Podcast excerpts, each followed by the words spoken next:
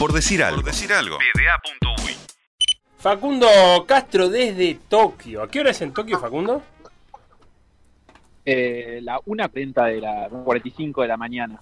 Ah, y todavía no terminó Alejandro Dolina, así que tranquilamente podés decir estar despierto. ¿Cómo estás? ¿Cómo llegaste? Bueno, eh, la verdad que cansado, muy cansado, pero llegamos bien, llegamos bien. Eh, hubo, hubo, fue una larga travesía. Eh, salimos, mira, para, para hacerte, para hacer, darles una referencia, salimos a las 12 del mediodía, entramos al aeropuerto en Barajas, ayer, del día de ayer, que es 12 del mediodía en Barajas, estamos hablando de 5 horas menos en Uruguay. Yo lo único que sé, Facu, es que te, fuiste un domingo de Uruguay y llegaste un jueves a Japón. Ahí va, y recién, recién hace una hora, una hora y media llegamos al hotel acá. O sea, estuvimos más de un día desde Madrid hasta acá. Antes habíamos tenido, eh, digamos, un, día de escala en Madrid, pero esa, ese día estuvo tranquilo, se durmió bien en hotel, se disfrutó, digamos. Bien, bien, bien, No, no, no, no, era, no era de gran cansancio. Bueno, ¿y cómo está Tokio? Tokio de noche, lindo, ya hablamos de esto. Y lo, que pudimos ver está tranquilo, más que lindo. Eh, como poca poca gente, poco movimiento, está está no sé, no, no, no, pude ver mucho, la verdad que por la ventana del ómnibus eh, poquita cosa, mucho edificio, mucho, mucha luz y, y bueno, y poco auto en la vuelta. Precioso. Eh, ah, damos con un poquito de delay. Pensé que estaba Andrés Cotini repitiéndote cosas atrás. Eh, como, como repitiendo tus, últimas No, no, está, está, acá está Andrés Cotini y Fabián Laureiro, que, que, tienen incontinencia verbal. ah, están los dos. Que, vamos a hablar con la radio. Sí, están los dos. Acá está Parla. Este, no, no para ni un instante. Ah, qué cosa barra. Bueno, y, entonces ahora dormir y mañana, ¿cómo es la jornada? Y bueno, mañana la idea es empezar a, conocer un poquito el lugar en donde nos vamos a tener que hacer amigos, que son el centro de prensa, eh, que, se vuelve casi que la, parada obligada de todos los días, porque de ahí además salen los ómnibus para, para todas las sedes de competencia. Y tal vez en la tarde de, Japón, que va a ser la madrugada de Uruguay, hagamos una pasadita por la, por la Villa Olímpica. Por, nosotros no podemos acceder a, donde duermen los atletas, digamos, a la parte de hotelería, pero hay una plaza que se llama la Plaza Internacional, donde los atletas salen de la villa y los periodistas pueden entrar a esa plaza para entrevistarlos y, para encontrarse ahí. Así que tal vez mañana en la tarde estemos haciendo eso. Y bueno, después de recorrida por las sedes que queden más o menos cerca, porque tampoco podemos hacer mucho más, digamos, fuera de la, de la sede de los Juegos Olímpicos, no, no, no, no, no tenemos permitir circulación, tenemos que estar solamente en lugares que sean sede de los Juegos, porque son los que entran dentro de la burbuja. Bien, y ahí ya, ya mencionaste un poco, pero eh, en los comentarios y con lo poco que has podido ver, clima de Tokio, por ejemplo, te cruzaste con, eh, no sé, por ejemplo, en Uruguay cuando juega Uruguay pintamos la cebra de celeste. Viste, pintamos la ah. cebra de celeste, como que le vamos dando clima a la ciudad. Por lo menos te has podido cruzar con algo de eso de vista o ni siquiera ese clima. No, realmente nada. Lo que las poquitas cosas que nos cruzamos fue a la salida del aeropuerto, así como cuando sale del aeropuerto de Carrasco y dice Mundo Bienvenido Uruguay. Bueno, en vez de ese cartel había muchos carteles de, Tokio 2020, o sea, como carteles oficiales de los juegos. Y después, eh, andando en el ómnibus, pasamos por al lado de la piscina olímpica, está toda muy iluminada, o sea, el centro de, de deportes atlánticos. Y, bueno, y después nada, simplemente en el hotel, por ejemplo, en la recepción del hotel hay una mesita de como de informes eh, que te dan eh, una idea de, a qué hora sale el transporte para, ir al centro de prensa. O sea, eh, hay un sistema interno de transporte que conecta hotel con centro de prensa y con la sede, como decía antes. Este, y lo que pudimos fue eso.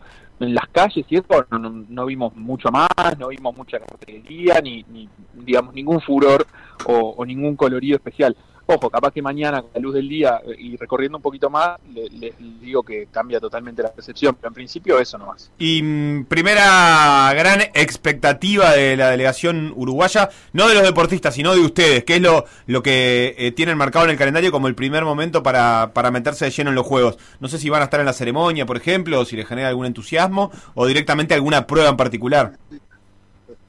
Bueno, eso eh, son de las cosas que tenemos que resolver mañana en la medida que, nos hagamos amigos del centro de prensa y de las instalaciones, conocer dónde está la, mesa que expende las entradas para los eventos de alta demanda, entre entran, por ejemplo, las ceremonias o las finales de natación.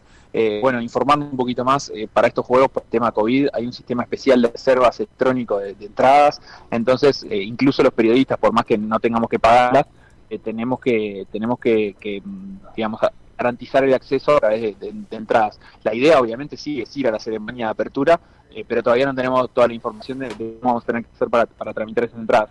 Eh, es la primera gran, expectativa, seguro. Y después, bueno, en el primer día de competencia vamos a ir a la, a la sede de remo, a la, a la pista de remo, para ver la competencia de los uruguayos, y eso no queda muy lejos ni de donde estamos ni, ni de centro de prensa. Cuando digo no queda muy lejos, Estoy hablando en distancias Tokio, ¿no? Que ya por lo que pudimos ver son muy largas.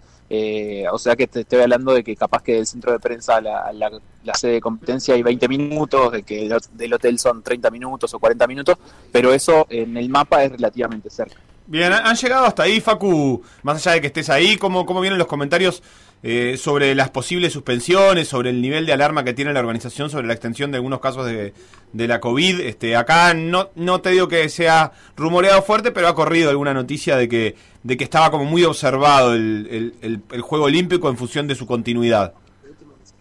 A nosotros en ese sentido, como recién eh, estábamos en viaje, la verdad que las noticias que nos llegaron en el aeropuerto de Dubái, donde, hicimos escala, y nos llegaron desde Uruguay, o sea, de, amigos, de conocidos, de ustedes, por ejemplo, en, grupos de WhatsApp donde, se comentaba eso. Eh, lo, lo primero que atinamos a hacer es escribirle a algunos de los integrantes de la delegación que, que ya están acá en Tokio y que están en la villa, eh, más allá de que nosotros tenemos la certeza de que los juegos no se van a suspender, porque no es, un hecho, ya está todo, digamos, demasiado avanzado como para suspender los juegos, y en realidad, comparativamente para la cantidad, los, las miles de, personas, estamos hablando de 10.000 deportistas que van a venir a los juegos, y no llega, cuando empezó a moverse esta información, a 100 los casos de COVID, y mucho menos en deportistas. Eh, o sea, si hay 10.000 deportistas, también hay que contar oficiales, entrenadores, o sea, capaz que el doble de gente eh, que periodistas también que se, que se están moviendo en relación a los juegos. O sea que no, no parecen rumores con mucho asidero ni con mucha fuerza, pero le escribimos a integrantes de la delegación uruguaya, como Daniel Cerrillo, el médico, como algún deportista, a preguntarle si en la villa lo estaban viviendo con algún nerviosismo, si había... Si en los pasillos de la villa se comenta. Sea. claro. claro, y ellos decían que no, que la verdad que estaba todo muy tranquilo. Obviamente siempre tomando los recaudos, no, no, no es que estén no, no pueden salir de la villa tampoco, están yendo solamente a entrenar, siempre con, con tapabocas, usando eh, todas las medidas correspondientes, porque nadie está para regalarse y, perderse los juegos por, por dar positivo, eh, pero nadie tiene ninguna eh, ningún nerviosismo de que esto pueda generar mayores consecuencias, digamos. Facundo Castro, el único periodista de rulos con acceso a la posición de comentarista de Tokio. En Uruguay, ¿no? Periodista uruguayo. ¿Estuve bien así, Facu? Hay que vender de alguna manera. Ponele, ponele. Puede ser que Andrés Cotillo no tiene rulos no. y Fabián Laureiro no tiene pelo. Así que de momento estamos bien. Por eso, estuve bien ahí. Eh, bueno, a dormir, a descansar. Luego de, insisto, salió un domingo a Montevideo, llegó un jueves de madrugada a Tokio y ya nos estaremos comunicando en las próximas horas. Gurice, fuerte abrazo y bueno, por supuesto, vamos a estar en contacto permanente. Por decir algo. Por decir algo.